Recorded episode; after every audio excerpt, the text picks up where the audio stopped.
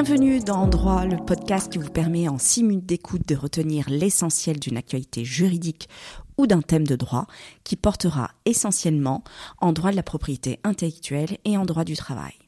Dans chaque épisode, nous plongerons dans des sujets juridiques variés, depuis les dernières décisions de justice jusqu'aux notions fondamentales du droit, afin de vous donner les connaissances nécessaires pour naviguer dans un monde de plus en plus juridique. Je suis Dalila Majid, avocate au barreau de Paris depuis 15 ans, et je suis ravie de vous accueillir aujourd'hui pour ce 29e épisode de En droit.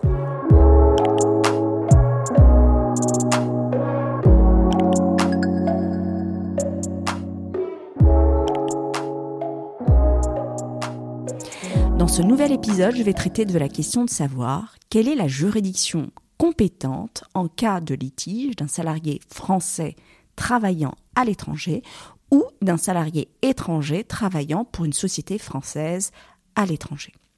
Dernièrement, la Chambre sociale de la Cour de cassation a répondu à cette question par une décision du 14 décembre 2022 qui illustre les règles et le raisonnement de droit international privé que les parties doivent prendre pour déterminer la compétence de la juridiction en cas de litige. Dans cette affaire, un salarié d'une compagnie minière française, qui est lui-même étranger et qui est domicilié en Belgique, avait été expatrié auprès d'une société du groupe située au Gabon. Il a saisi le Conseil de prud'homme de Paris, lieu du siège du groupe, pour obtenir la résiliation judiciaire de son contrat de travail au tort exclusif de son employeur, ainsi que le paiement de diverses sommes liées à la rupture de la relation contractuelle. Pour leur défense, les deux sociétés, françaises et gabonaises, mises en cause, ont soulevé l'incompétence de la juridiction du Conseil de prud'homme de Paris. Elles ont notamment invoqué le fait que dans la mesure où le litige se rapportait exclusivement à l'exécution d'un travail réalisé à l'étranger, il ne permettait pas d'attribuer la compétence, selon elles, à une juridiction française.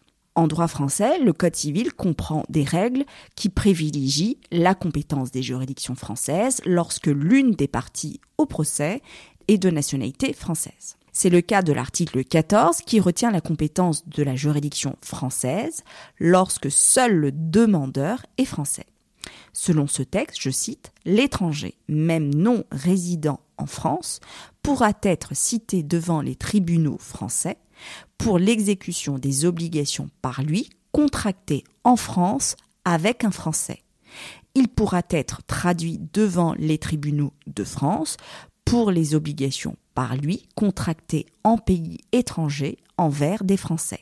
Ainsi, un salarié français peut attraire son employeur situé à l'étranger devant les tribunaux français, et ce même si le contrat n'a aucun point de localisation en France.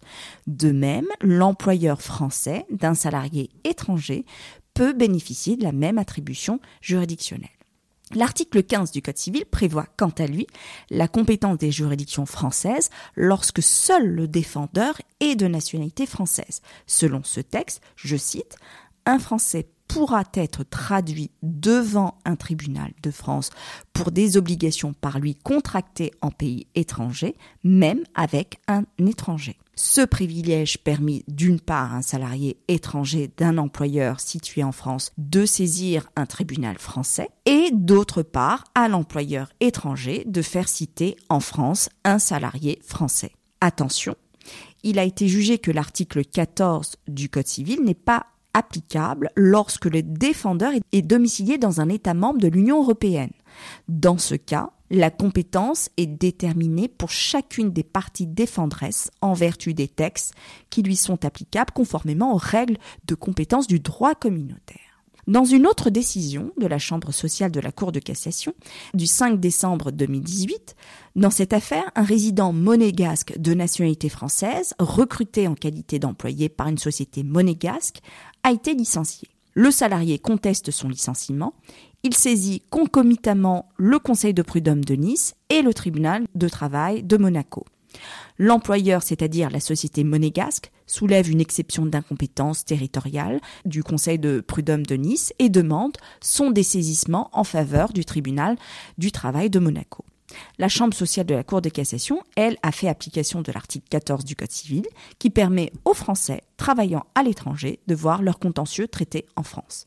Mais pour la Cour de cassation, il ne s'agit pas là que d'une simple faculté et non d'un impératif. Et cette disposition ne fait pas obstacle à la compétence d'un tribunal étranger.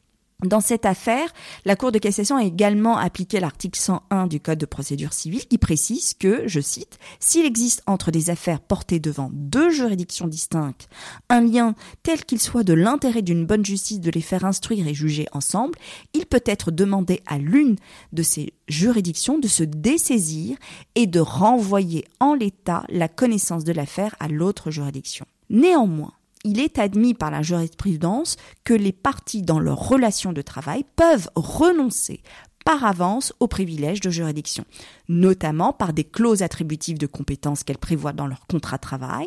Cette renonciation du salarié aux privilèges de juridiction doit être non équivoque, c'est-à-dire que la renonciation ne se présume pas.